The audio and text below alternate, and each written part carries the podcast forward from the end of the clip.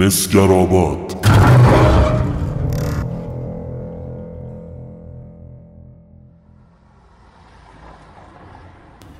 از شدت تراکم ماشین ها آسفالت خیابان به سختی قابل رویت بود. کنار کیوسک روزنامه فروشی ایستاده بود و لیوان پلاستیکی چای رو در یک دست و با دست دیگرش لیپتون را داخل آن به جنب و جوش در می نگاهش روی تیترهای درشت روزنامه ها و مجلات که بی تفاوت کنار هم قرار گرفته بودند سر می‌خورد.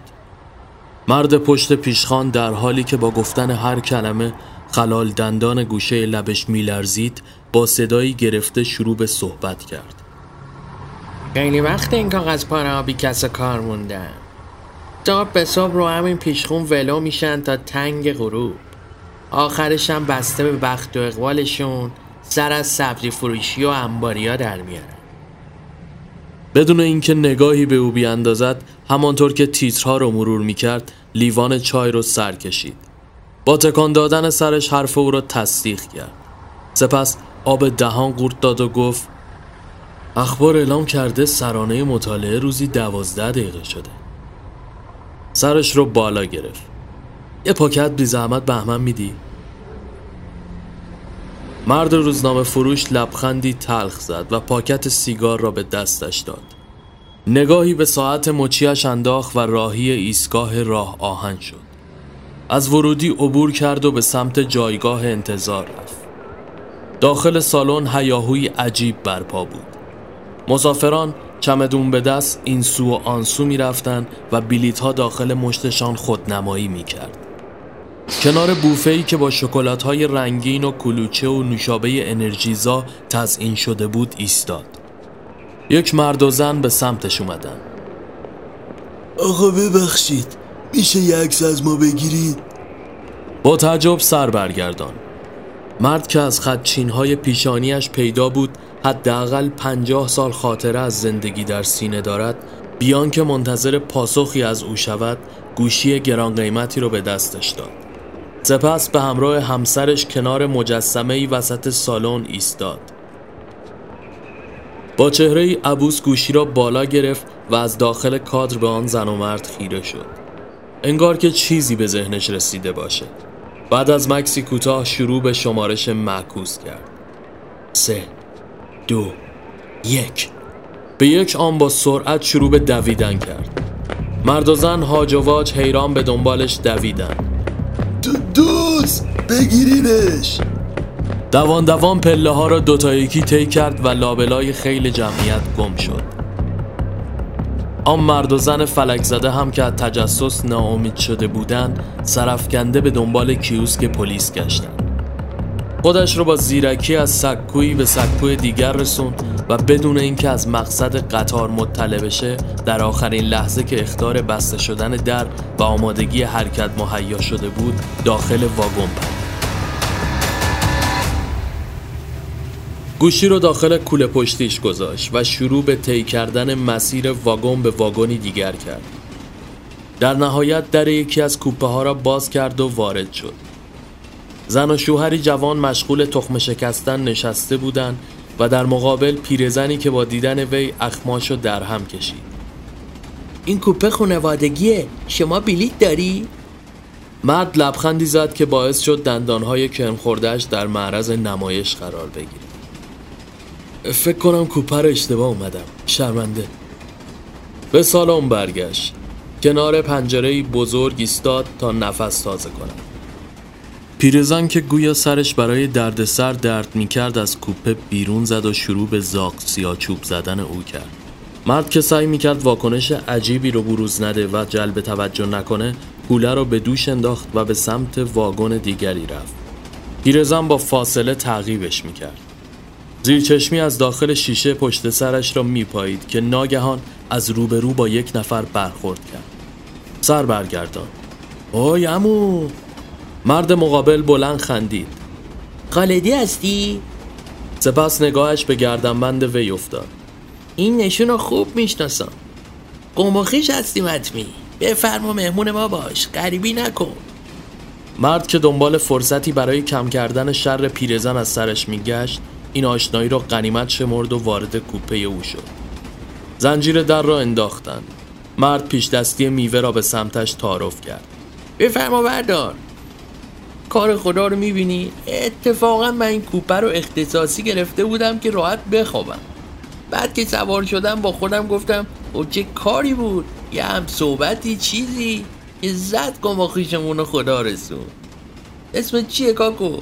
سر کی هستی؟ بشقاب رو از دستش گرفت و آرام روی صندلی نشست. احمد پسر مشتی قربان علی. مرد به فکر فرو رفت. او بزرگ رحمت کاشیبار نبود؟ خودشه. آه دیدی گفتم؟ منم ناصرم ناصر بلبل پسر اوس یوسف قناد. اسمش آشناس برام. ناصر دستش رو در جیب فرو برد و یک مش نخوچی کشمش بیرون کشید. آه شاید نسبمون نزدیک نباشه اما همین که فامیل دورم باشیم و اینجور اتفاقی به پستم بخوریم صفا داره والا. احمد یکی از نخوچی ها را لای دندانش قرار داد. ایستگاه آخر این قطار کجا میره؟ ناصر در حالی که چانهش را میخاراند گفت ساری. صدای زنگ موبایل از داخل کوله پشتی بلند شد. با دستپاچگی گوشی رو بیرون آورد و خاموش کرد. ناصر زیر چشمی به اون نگاهی انداخت. اما احمد چرا کچ خلقی می‌کنی؟ احمد نفس عمیقی کشید و حرف رو عوض کرد گفتی اسمت ناصر بلبله؟ یعنی اهل ساز آوازی؟ نه والا از چی؟ سوت بلبلی خوب می‌زنم می‌خوای ببینی؟ بزن داداش چرا که نه چند ساعت به همین منوال گذشت هر دو مشغول چرت زدن شده بودند از پشت پنجره مناظر و آسمان با سرعت گویی که برای بدرقه قطار دستکان بدهند از قاب شیشه گذر می‌کردند. شیشه بخار کرده بود. ناصر سکوت کوپه رو شکست. راستی شغل چی همون؟ احمد خمیازه کشید. خواب بودیم اما سلمون. الان یادم اومد. احمد به شیشه ها کرد و روی بخارها یک ای به انگلیسی با انگشت کشید.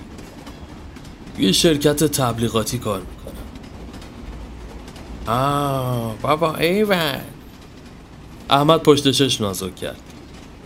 چیه؟ به ما نمی‌خوره آدم سایی باشیم؟ دور از جون چرا نخوره دادا؟ آخه می‌دونی که کلا پشت خالدی جماعت حرف زیاده. در همین لحظه با سرعت زیادی قطار وارد تونل گدوک شد. پژواک بوغ قطار و دیواره های سیاه و تاریکی تونل و لرزش ریل ها فضای خاصی رو ایجاد کرده بود. احمد که بحث برایش جالب شده بود پرسید داشتی می‌گفتی چه حرفی؟ ناصر با هیجان ادامه داد. راستش نقل است که پدر پدر بزرگ ما چی بود خدایا؟ معمار آه همون اوسقنبر معمار. معمار نبوده. کی؟ لابد یه سری خاله زنک چاخان ماخان سرهم کردن واسه بدنام کردن خاندان ما. نه دادا اوسقنبر کارگر بنا بوده. آقای آقام خدا بیامرز قبل فوتش به آقام گفته بوده که مدیون نشه.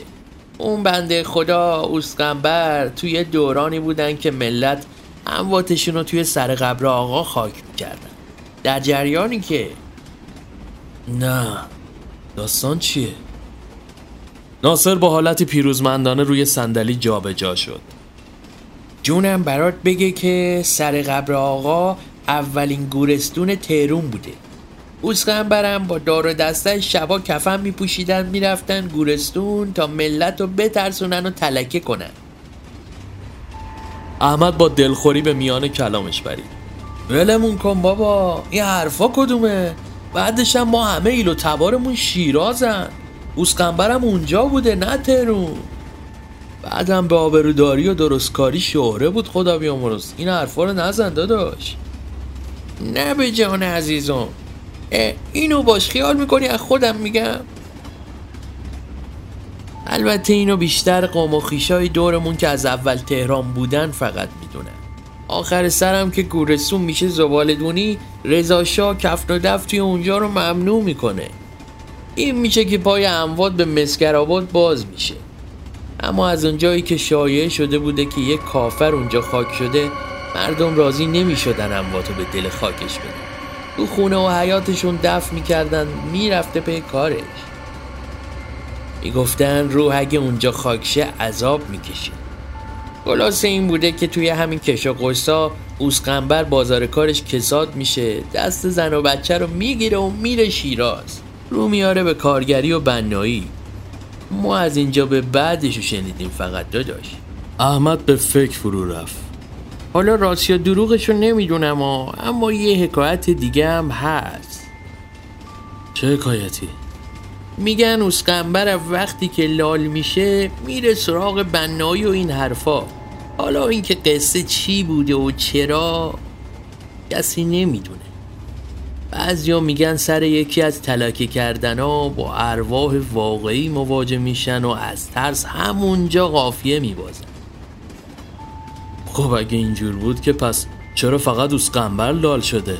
پس بقیه افرادش چی؟ اینو دیگه نمی‌دونم باید از خودش بپرسی. ای بابا ما که آخر سر درست درمون نفهمیدیم چی شد. یه تونل دیگه رد کنیم می‌رسیم به پل ورسک. دوباره دست داخل جیبش فرو برد و یک مشت دیگر نخودچی کشمیش کف دست احمد ریخت.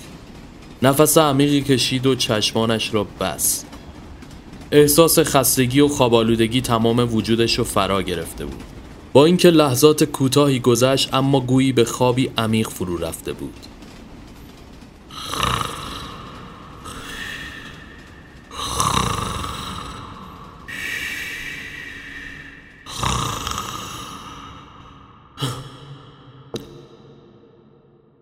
وقتی چشم باز کرد اثری از ناصر نبود. قطار داخل تونلی تاریک متوقف شده بود. متعجب از جا بلند شد و در کوپه رو باز کرد. کسی اینجا نیست؟ سکوت مرموز و رعباوری حکم فرما شده بود. دوباره صدا زد. آق ناصر درای قطار باز و خالی از هر مسافر یا مأمور. حیران و هاجواج از واگن خارج شد. صدای خشخش سنگ های روی ریل زیر پاهایش داخل تونل تاریک میپیچید. مسیر تونل طولانی و هوا داخلش سنگین بود. از قطار عبور کرد و در دوردست روزنه ای از نور به نشان پایان تونل نمایان شد. سکوت به قدری نافذ بود که صدای بال زدن مگسی در هوا به وضوح شنیده می‌شد. اما دریغ از حتی یک آدم. لحظاتی گذشت تا در نهایت به دریچه خروجی تونل رسید. سبزی عجیب و غریب منظره ها بیشتر او را متعجب کرد. آفتابی تیز و درخشنده و رویایی روی ریل های آهنین تنین انداز شده بود. انگار داخل یک کارت پستال قدم بر می داشت. همینطور روی ریل جلو رفت تا ناگهان خودش را روی پل ورسک بین دو دره یافت. غرق زیبایی و شکوه این منظره شده بود که ناگهان صدایی از دوردست او را به خود آورد.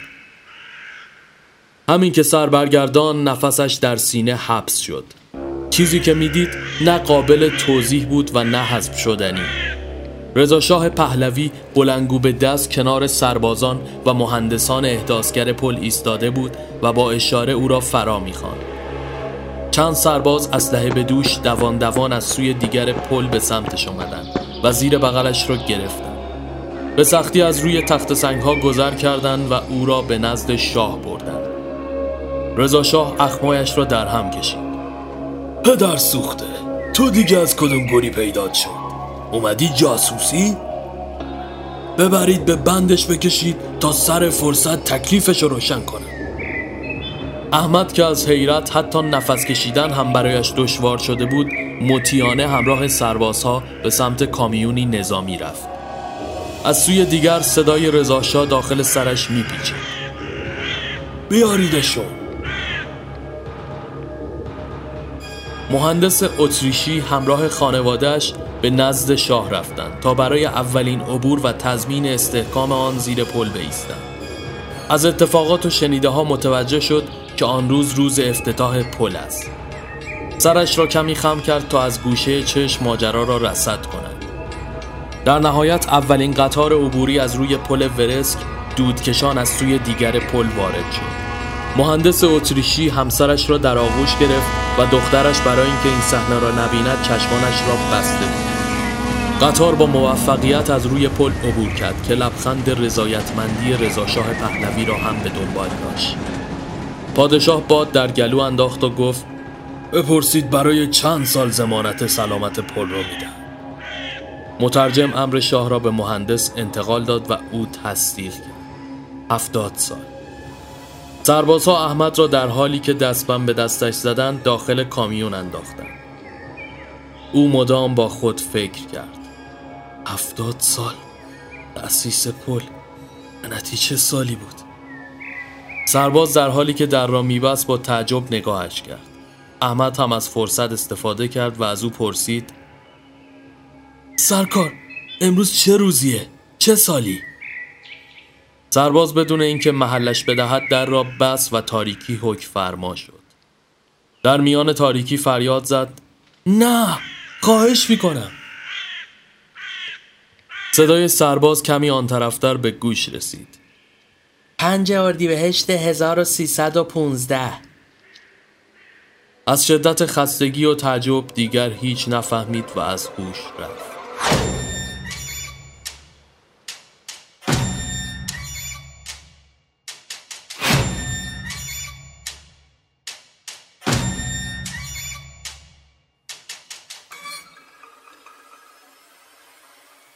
سال 1315 شمسی زندان قصر تهران. وقتی چشم باز کرد نمی‌دونست چه مدت از اون حادثه گذشته. اما داخل زندانی چرک و قدیمی قرار داشت. آژان آبی پوش با باتومی در دست از راه رسید و در سلول رو باز کرد. پروندت آوردیم. حالا دیگه از اجباری در میری ها؟ سرباز فراری. احمد مبهوت نگاه کرد. اجباری دیگه کدومه؟ سربازی چی؟ بابا اشتباه شده به خدا. آژان با عصبانیت نره زد. حرف اضافه ماغوف چندین نظمیه چی پشت سرش نمایان شدن. ببرینش. دیگر کشش نداشت. چیزی نمانده بود مجنون شود. شروع به دست و پا زدن و به دیوار کوبیدن کرد که با ناز شست باتوم یکی از آژانها دوباره از هوش رفت. این بار وقتی چشم باز کرد داخل دفتری در یک پادگان هومه شهری بود. خون سرش روی لباس ریخته و خوش شده بود. مردی بلنگامت و ارتشی روبرویش قرار داشت و روی دیوار عکس رضا شاه نصب شده بود. مرد نره زد حالا دیگه از پادگان در میری پافیوس؟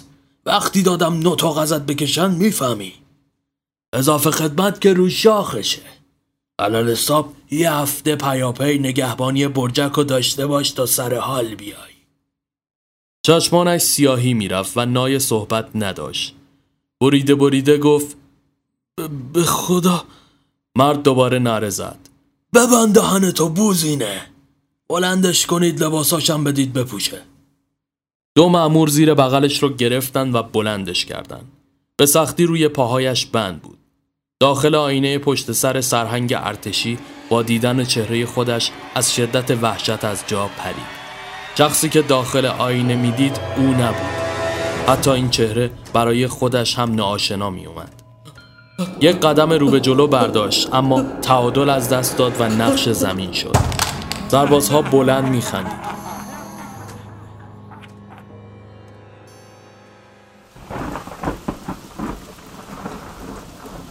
هوا تاریک و باران نمنمی به شیشه می‌زد. داخل مریضخانه پادگان روی تخ لم داده بود. سرش را میان بازوها گرفته و سعی می‌کرد ذهنش را منسجم کنه. نمی‌تونست بفهمه این اتفاقات چطور دارن پازلوار به وقوع میپیوندن. هیچ چیز منطقی و قابل درکی وجود نداشت. پرستار از راه رسید و با دیدن نیمخیز نشستن او در جا سری گروهبان را خبر کرد. دیری نپایید که اسلحه به دست او را همینجور زخمی به بالای برجک برای نگهبانی فرستادند. برجکی که در انتهایی ترین نقطه پادگان روبروی کوه سنگی قرار داشت. شیشه های اتاقک شکسته و از شدت سرما تمام تنش میلرزید. پاسبخش که مسئول سر زدن و رسیدگی به نگهبانا و بردن مختصر نان و آبی برای آنها بود از راه رسید. از نردبان فلزی و زنگ زده بالا رفت و وارد اتاقک شد. پانچوی بلندی به تن داشت و صورتش را با شال پوشانده بود. طوری که تنها چشمانش دیده می‌شد. تکه نان و بطری آب را به دستش داد و روی صندلی چوبی کنار اتاقک نشست. سرفه سر داد و گلو صاف کرد. این دومین باره که فرار کردی نه؟ احمد با ولع عین قحطی زده ها تمام دهانش را با تکه های نان پر کرد. پاسبخش سیگار اشنوی خمیده ای از جیب بیرون آورد و چندین بار چوب کبریت را روی جعبهش کشید تا شعله ور بشه. سپس بعد از یکی دو پک گفت تو کی می‌خوای آدم شی غنبر؟ احمد که انگار برای لحظه همه چیز را فراموش کرده بود با شنیدن اسم غنبر مثل برق گرفته ها از جا پرید خیره به او نگاه کرد. تو گفتی غنبر؟ پاسبخش یک کام دیگر از سیگار گرفت و در حالی که دود از دهانش با هر کلمه خارج می‌شد ادامه داد. قولتو به پوش بردگی نزن. واسه همه آره واسه ما هم آره. میگن توی کوله پشتید یه وسیله عجیب غریب پیدا کردن. اعتبار میدن که واسه جاسوسی باشه. داری چه غلطی می‌کنی غنبر ببین اگه ثابت شه حکمت اعدامه. نان داخل گلوی احمد پرید و صرف کنان کف اتاقک نشست. خدا شاهده اون مال من نیست. باور کن. پاسبخش از جا بلند شد. ای بابا پدر آمرزده. من که نباید باور کنم. فردا سرگرد از نظمیه میاد اینجا. احتمالا می‌خوام بازجوییت کنم. به نظر من هر چی کمتر دروغ دبنگ به هم ببافی جرمت سبکتره. حالا خود دانی. راستی به پای وقت اروا پرتت نکنن بایی. احمد رنگ از رخسارش پرید. اروا؟ مثل اینکه باتومه بد خورده تو کلتا. مرد حسابی برجک اروا داری نگهبانی میدی. تازه میگی فیلان. یادت رفته از قد چپ دست همین دو نوبت پیش نصف شب از بالا برجک پرد شد پایین. احمد به لکنت افتاد. خب شاید خودکشی کرده. خودکشی؟ مرد حسابی اون خلا می‌رفت از درس جن رو کارشو تموم نکرده نشسته می‌کشید بالا میپرید بیرون ده بدو بعدشم صدای جیغ و گریه آخر هفته ها رو که یادت نرفته. البته تو چه ترسی داری لا کردار شنیدم حسابی ملت بدبخت و رفیقات تو سر قبر آقا تلکه می‌کردی. الانم برگردی باز همون آشه و همون کاسه. نه. خوف تمام وجود احمد را گرفته بود. به زانوهای پاسبخش افتاد. جان عزیزت هر کی هستی نذاری امشب و بابا من اصلا مال این دوران نیستم. اصلا من قنبر نیستم. من نوه نوه اونم. نمی‌دونم چه جوری سر از این خراب شده در آوردم. پاسبخش وحشت زده به حول و ولا افتاد و مثل جن گرفته ها پاهایش را پس کشید. سپس سراسیمه از پله ها پایین رفت و دوان دوان به دفتر برگشت. احمد در اتاقک را بس و با هر وزش باد که داخل آن میپیچید صدای هوهوی مخوفی به راه میافتاد که باعث می‌شد چهار ستون بدنش بلرزد. در همین افکار جن و روح قوتور شده بود و مدام زیر لب بسم الله می‌گفت که ناگهان صدایی از پایین برجک به گوش رسید. چشمانش را تیز کرد. یک موجود سیاه از نردبان به سمت بالا می آمد. حتی بلد نبود چطور تفنگ را مسلح کند. سرنیزه آن را برداشت و به گوشه دیوار برجک کز کرد. همین که آن موجود سیاه به آخرین پله نردبان رسید سرنیزه را بلند کرد و نعره زد. صدایی بلند شد. نکن دیوونه. خشکش زد. انسان بود. پارچه سیاه روی سرش را کنار زد. وسوقی هستم احمق جون. قلبش به سرعت میتپید. این دیگه چه سر و وضعیه؟ وسوقی خندید. نقشه شماره ب قنبر جون خودت نقشه کشیدی یادت رفت؟ قنبر نی اولش کن. ببین من باتوم خورده تو سرم درست چیزی رو یادم نمیاد. بگو ببینم موضوع چیه. وسوقی اخماشو در هم کشید. بابا خودت گفتی اگه دستگیرم کردن برگشتم نقشه شماره ب رو پیاده کنی. اگرم نه بعد یه هفته طبق همون نقشه الف منو یه هفته بعد سویلی بزنیم به چاک. احمد پوف کنان نفسش را بیرون داد. وسوقی خیره نگاهش کرد. حالا این سویلی هم الان اینجاست؟ وسوقی لبخند دلبرانه ای زد. همین پایین نردبونه. بیا تو همین لباسیه ها رو بپوش استتار کنیم تا دیر نشده ستایی بزنیم به کو شنیدم فردا اول وقت دارن میان واسه استنتاق کشیدن ازت. اگه دست نجنبونی هم تو گیر میشی هم ما احمد بدون فوت وقت به تبعیت از سخنان وسوقی لباس سیاه رو به تن کرد و همراه او از نردبان به پایین شتافت. کورمال کورمال در میان تاریکی شب و آواز جیرجیرک ها از گودالی که پیشتر حفاری کرده بودند از زیر سیمهای خاردار رد شدند و از کنار کوه به سمت دشت شتافتند. اما در آخرین لحظه پاسبخش که با نگهبان آسایشگاه مشغول چانه زدن بر سر مجنون شدن غنبر شده بود از پنجره آنها را دید و سریعا شروع به داد و هوا را انداختن کرد از محوطه کوه سنگی به داخل دشت و بطه های خشک رسیده بودند که صدای آژیر پادگان به هوا برخاست معموران با چشمای پف کرده سوار بر جیب چندین تیر هوایی در کردند و به دنبال آنها راه افتادند وسوقی جلوتر از احمد و سهیلی میدند و مدام آنها را به تندتر دویدن تشویق احمد نفس نفس زنان پرسید حالا اینجا رو خوب بلدی؟ کجا داری میریم اصلا؟ سویلی که تا آن لحظه صدایش در نیامده بود حالا زبان باز کرد اکی آقا داریم میریم پیکنیک سیزده به در وسوقی بدون اینکه سر برگرداند گفت سر به سرش نزار سویلی باتوم خورده به ملاجش. مخش عیب کرده. احمد کفری شده بود. جای این خوزبلات یه جواب درست درمون به ما بدید ثواب داره. بابا جان ته این بیابون می‌رسه به سر قبر آقا. از اونجا به بعدم طبق نقشه علی تیز رو منتظرمونه. دیگه باقیشم خدا بزرگه.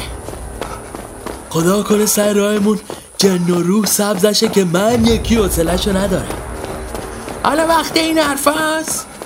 همان لحظه گویی زمین دهان باز کرد و احمد داخل گدالی عمیق افتاد. چیزی روبرویش قرار داشت که به جهت تاریکی دیده نمی‌شد. هرچه سعی کرد فریاد بزند بیفایده بود. سهیلی و وسوقی بدون اینکه به پشت سر نگاه کنند در میان هیاهو دویدند. چند لحظه کوتاه گذشت تا صدای ماشین آجانها که بی توجه از کنار گدال عبور می‌کردند شنیده شد. صدای فریاد و تیراندازی در دشت تنین انداز شده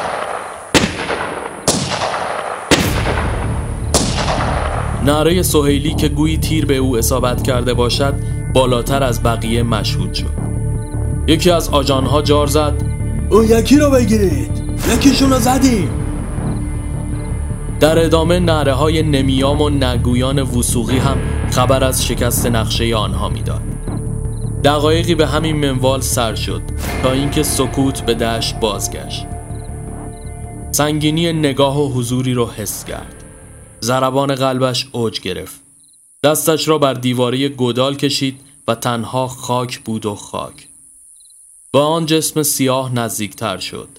دستش را بلند کرد که صدایی داخل گودال پیچید. قنبر یکه بزن.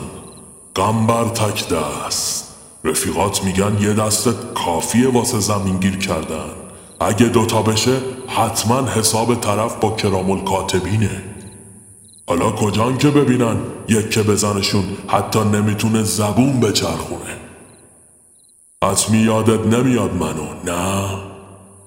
احمد هرچه در توان داشت گذاشت اما هیچ کلمه ای روی زبانش نقش نبست. ایس هیچی نمی‌خواد بگی. دیگه نوبت منه. تو منو یادت نمیاد. چله زمستون با زن و بچه توی یه خیرات اموات وقتی گورستون سوت و کور بود آدمات کفم پوچ و پارچه پیچ خفتمون کردن. تو که مثلا خیر سرت بعد اون همه دزدی. حالا عاشق زری دوست همشیرت شده بودی؟ به رضایت پدرش واسه عروسی رفته بودی اجباری. بی خبر از اینکه آدما چه بلایی سر ملت نگونبخت میارن. خلاصه هرچی پول و زیورالات همراهشون بود و گرفتن. یکی از رفیقات خواست به ناموسم دست درازی کنه. یقش گرفتم و چسبوندمش بیخ دیوار. که باقیشون ریختن و تا می‌خورد کتکم زدن. اینقدر خون ازم رفته بود که چشمام تار می‌دید. اما علا حال چیزایی که نباید می‌دید و دید. زنم که نمی‌خواست بیشتر از این به خفت اون کسافت ها تم بده همونجا با قمه یکی از رفیقات که رو زمین بود خودشو کش. برای اینکه دردسر نشه و شاهدی از این ماجرا نداشته باشن سر منو بریدن و با جسم بیجون زنم انداختن تو همین چاله. کار دنیا رو می‌بینی؟ حالا بانی اصلی این ماجرا افتاده توی همین چاله. این آش و تو و امثال تو واسه مردم شهر پختی. حتی اونجا هم سر قولت نموندی. بعد یه مدت کوتاه که آبا از آسیاب افتاد و دیگه نو عروس دار شدی؟ از پادگان فرار کردی و برگشتی شهر. از اینکه بچت نمی‌شد کفری بودی.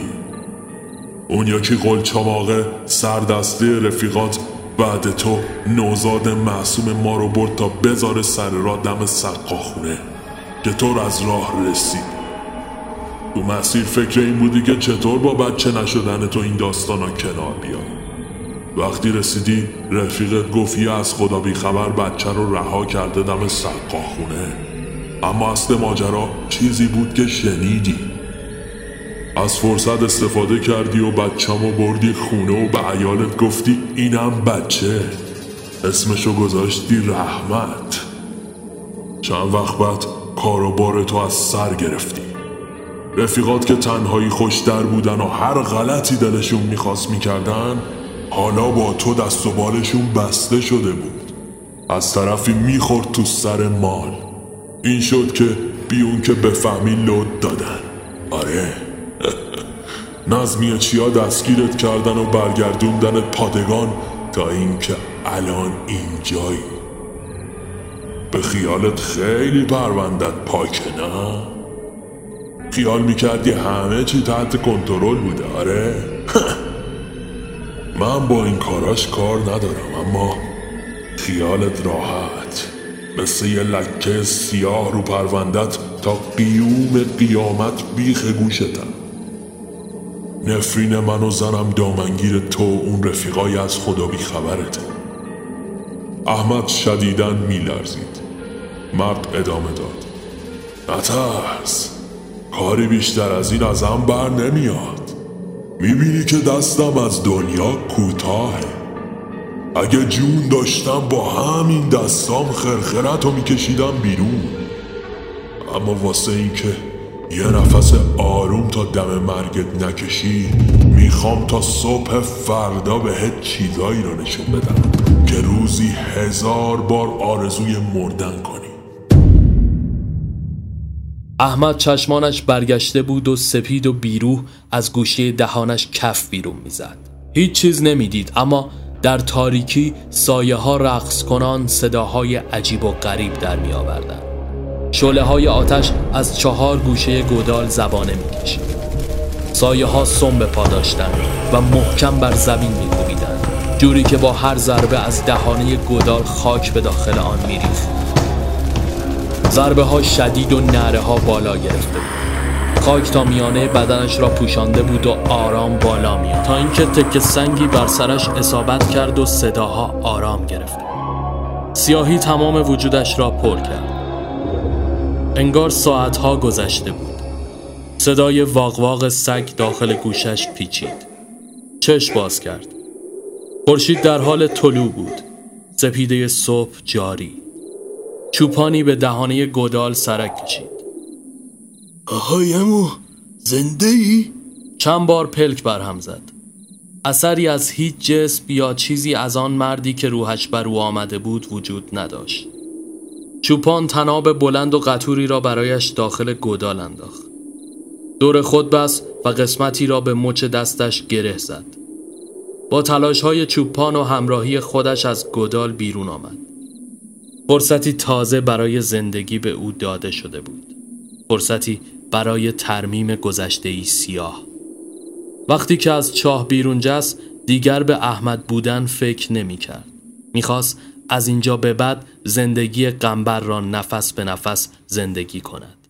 چرا که تمام ذهنش معطوف دونستن ادامه این حقیقت تاریخی و مهرموم شده بود.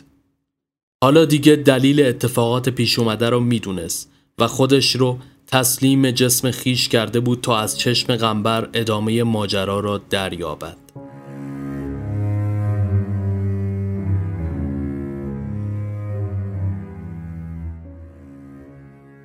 چوپان به بالینش اومد. می‌تونی صحبت کنی؟ احمد سرش را تکان داد. چوپان اون رو بلند کرد و روی الاغ نشاند. به سمت کلبه او راهی شدند. درست دقایقی بعد از امداد چوپان آژانها برای تجسس دش به دنبال او زیر نور خورشید از راه رسیدند. بیخبر از اینکه چوپان پیش دستی کرده بود. چوپان او را با خودش به خانهش در یکی از روستاهای حومه شهر برد. همسر وی با دلسوزی تیمارش کرد. روز سوم در حالی که چوپان پیالی شیر به دست وارد اتاق شد قنبر با اشاره دست قلم و کاغذ از او خواست. روی کاغذ از چوپان درخواست کرد تا یکی از اهالی روستا را برای تحویل نامه و گرفتن امانتی نزد همسرش راهی شهر به آدرسی که نوشته بود کند. داخل نامه برای همسرش نوشت که دست فرزند خاندهشان را بگیرد و راهی دیار شیراز شود و نزد خال سکینش برود. با کسی هم راجع به این ماجرا گفتگویی نکند و آنجا منتظر بمانند تا او بهشان ملحق شود. غروب همان روز هنگام اذان مغرب وضو گرفت و در ایوان خانه چوپان نماز خواند. بعد از نماز توبه کرد و تصمیم گرفت حساب سهم دست سابق خود را یکسره کند و تقاس آن مرد و همسرش و خیانتی که در حقش شده را بگیرد. سپید دم روز چهارم با رسیدن قاصد امانتی پارچه پیچ شده را باز کرد و قمه دست زنجونی خوش دستش نمایان شد. قمه را به شال دور کمرش بست و همراه چوپان راهی شهر شدند. در یک دوراهی که بین بیابان و شهر جدایی میانداخت چوپان را آغوش کشید و ودا کردند. می‌دونست که وقت تنگ و فرصت زیادی ندارد. از زیر تاقهای بازارچه گذر کرد و پی جعفر که یک سلمانیکار سیار بود گشت. می‌دونست که پاتوق همیشگیش صبحها قهوه خانه مراد است. حافظه غنبر به او یاری می‌داد. داخل قهوه خانه شلوغ و حیاهو مثل همیشه برپا بود. جعفر قلیان به دست گوشه ای لم داده و دود می‌گرفت. به کنارش نشست. پارچه ای که به سر و صورت بسته بود باعث شد ابتدا او را نشناسد. اما با دیدن دسته غمش که بر کمر خود نمایی می کرد به وجد آمد. جعفر همیشه خواهان داشتن آن بود. لبخند زد. دوباره از اجباری در رفتی ها؟ قنبر بی توجه اشاره کرد که سر وسایل سلمانیش و در مقابل قمش شرطی تخته بزنند جعفر که دو دل بود از سر مستی مالک شدن آن قمه خوشدست تم به بازی داد. سه دست بازی کردند. یک دست مارس به سود قنبر یک دست برد و یک دست باخ به فاصله یک مهره به سود جعفر. جعفر حیران در حالی که حب قندی داخل نربکی قرار داد و استکان را داخلش سر ریز می کرد گفت چرا زبون به دهن گرفتی قنبر خان؟ تو که اینقدر ساکت نبودی. او سواد هم نداشت که کاغذ برایش بنویسد قنبر اشاره کرد که وسایل را به او برمیگرداند جعفر در بهت بهش خیره شد از قهوه خانه بیرون زد و به محله محمود اولین همدست سالهای نچندان دورش رفت. از چندین کوچه گذر کرد. کیف چرمی و صندلی خمیده ای را زیر بغل زده بود. از آنجا که می‌دونست محمود همیشه به موهای بلندش مینازد و مشتری پروپاگورس آرایشگرهاست سر کوچه آنها کمین کرد. پیت حلبی کنار خرابه افتاده را برداشت و با چند تکه چوب آن را شعله ور ساخت. دستانش را روی آن قرار داد. حدود نیم ساعت گذشت تا محمود سود زنان به کوچه آمد و با دیدن آرایشگر با صورت پارچه پیچ شده جا خورد.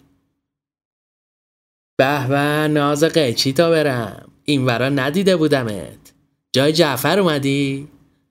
قنبر در سکوت خیره نگاهش کرد. محمود چند قدم برداشت و نزدیکتر شد. قربون دستت یه قیچی بنداز تو این موها. قنبر متیانه کیف چرمی را زمین گذاشت و صندلی را از هم باز کرد. قیچی و شانه و روپوش پارچه ای را بیرون کشید و دور گردنش بس. آینه کوچکی را به دست محمود داد. از جا بلند شد. اول وسط چای دارچینه تو بچینمو تو چه جور قیچی به دستی هستی آخه؟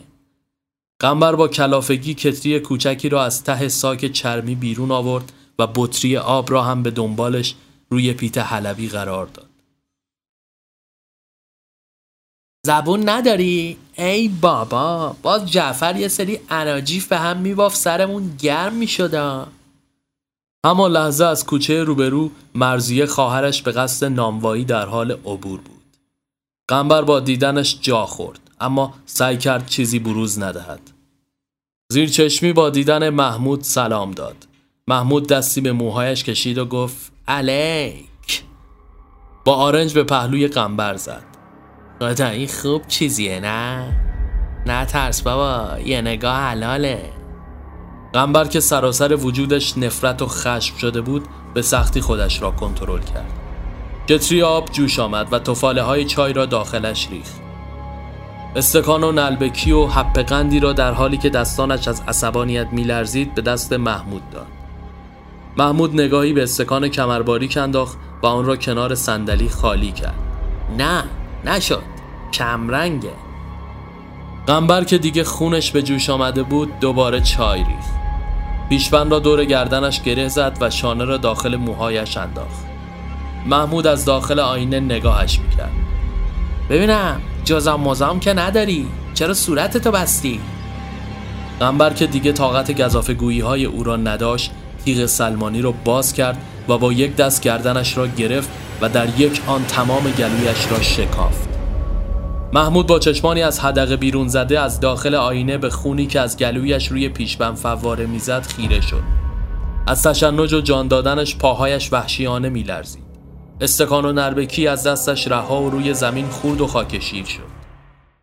قنبر با پیروزمندی سریعا وسایل را داخل ساک انداخت و با لگدی صندلی را از زیرش کشید و دوان دوان از محلکه گریخت. اما محمود همانطور که تمام بدنش سرخ خون شده بود کشان کشان خودش را از خرابه به خانه رساند و در را کلون کرد. رازیه خواهرش با باز کردن در جیغ کشید که تمام کوچه را لرزان. دقایقی بعد جسد بیجان محمود کف حیات کنار حوز لاجوردی آغشته به خون افتاده بود. غروب از راه رسید. کنار جوی زیر درختهای چنار تیغ و شانه خونین را شستشو داد. در گرگومیش تاریک روشن هوا ساک چرمی را در خانه جعفر گذاشت و در را کلون کرد. قبل از اینکه جعفر از راه برسد از انتهای کوچه به سمت خیابان گریخت. شب را داخل یک مسافرخانه حوالی لالزار به سر کرد. از پشت شیشه همانطور که اشنو دود می‌کرد فکرش مشغول دومین نفر دار و دستهشان یعنی خسرو شده بود. خسرو عاشق سینما بود و پاتوقش برای آخر هفته ها سینما تهران. از پنجره صف سینما مشهود بود. تابلوی نقاشی شده ای که بزرگ روی آن نوشته شده بود شیرین و فرهاد در تاریکی شب زیر چراغهای زرد خودنمایی می‌کرد. سیگار را در زیر سیگاری خوابان و خودش را داخل پالتوی مندرس پیچید. کلاه شاپو به سر کرد و در دل تاریکی شب به خیابان زد. آخر هفته و هم همه برپا. ماشین ها از کنار یکدیگر عبور می کردند و در پیاده رو قوقا شده بود. کنار صف سینما از پشت شیشه خسرو را با چند تا از دوستان ارمنیش داخل میکده مشغول خوشوبش بود یافت. یک چتول عرق به دست گرفته بود و برایشان داخل پیاله میریخت و با هم سر میکشیدند.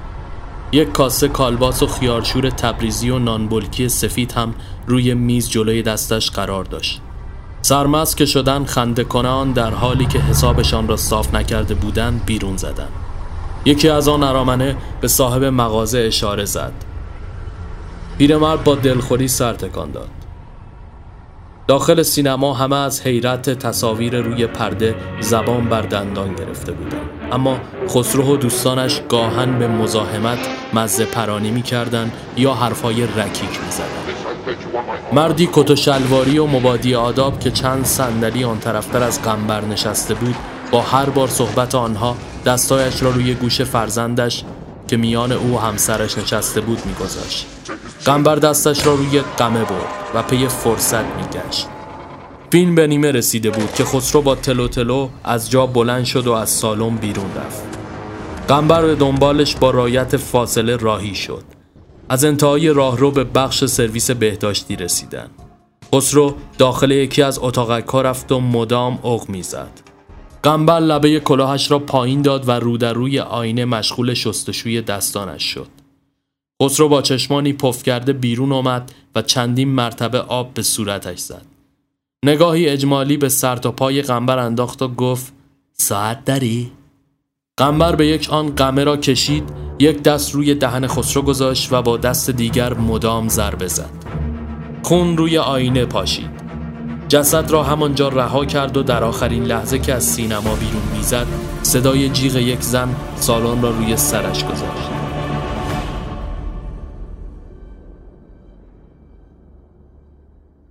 در گوشه ای دست و صورتش را شست و دوباره به مسافرخانه برگشت.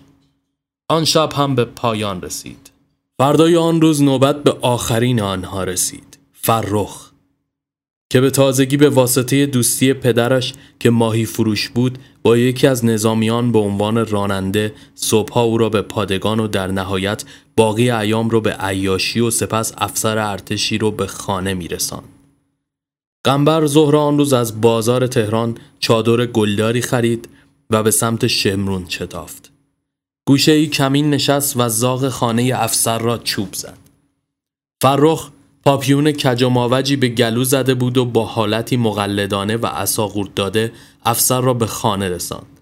محل خلوت و درختها با حالتی هماهنگ شاخه میتکاندند. گویی آنها هم او را برای تحقق این هدف یاری می‌دادند.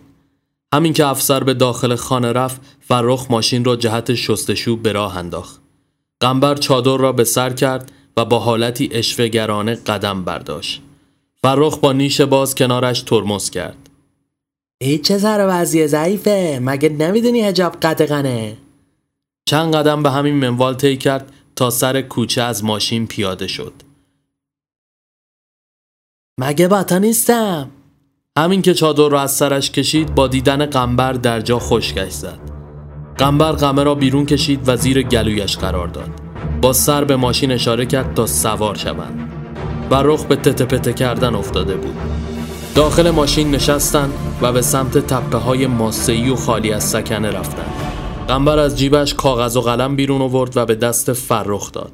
از اون خواست تا اعتراف نامه ای برای کشتن آن مرد و زن در گورستان بنویسد و اعلام ندامت کند و در نهایت آدرس محل دفن آنها و گودال را الساق کند.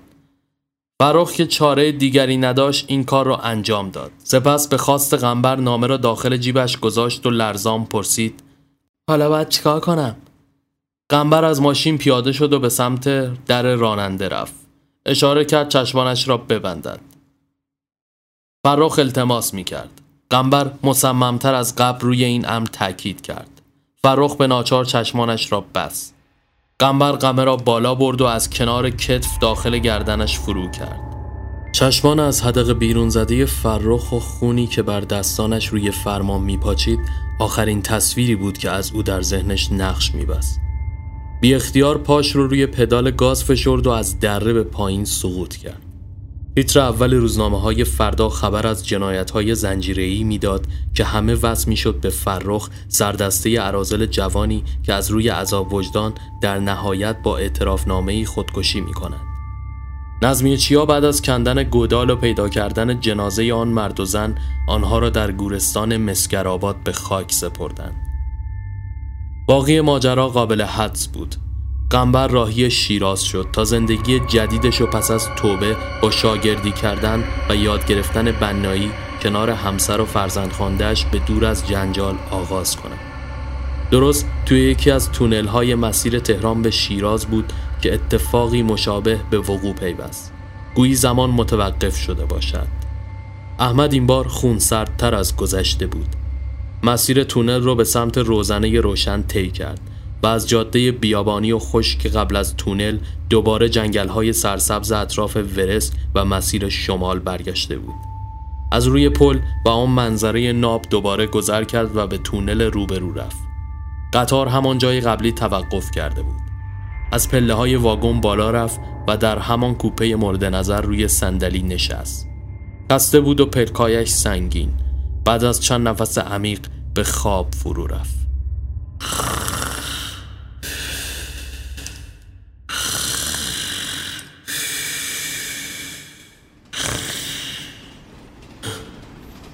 چشمانش را باز کرد. روی صندلی رو در روی ناصر نشسته بود. ناصر دستی به چشمانش کشید و به بدنش کش و قصد داد.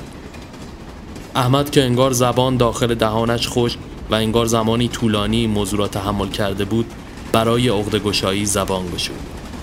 ناصر! ناصر با چهره بهت زده و خندهدار متعجب نگاهش کرد. قطار از تونل عبور کرد.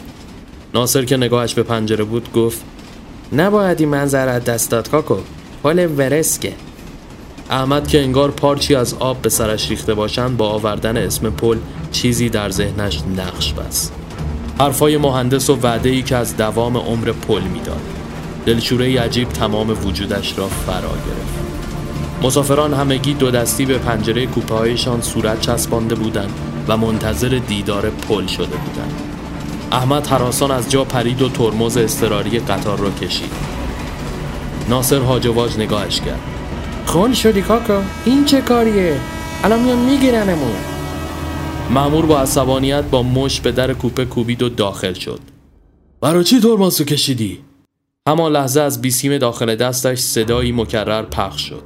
وضعیت استراری وضعیت استراری احمد با دستپاچگی پرسید. آقا چی شده؟ مامور در حالی که به دویدن ادامه می‌داد پر ریزش کرده. داریم توقف می‌کنیم.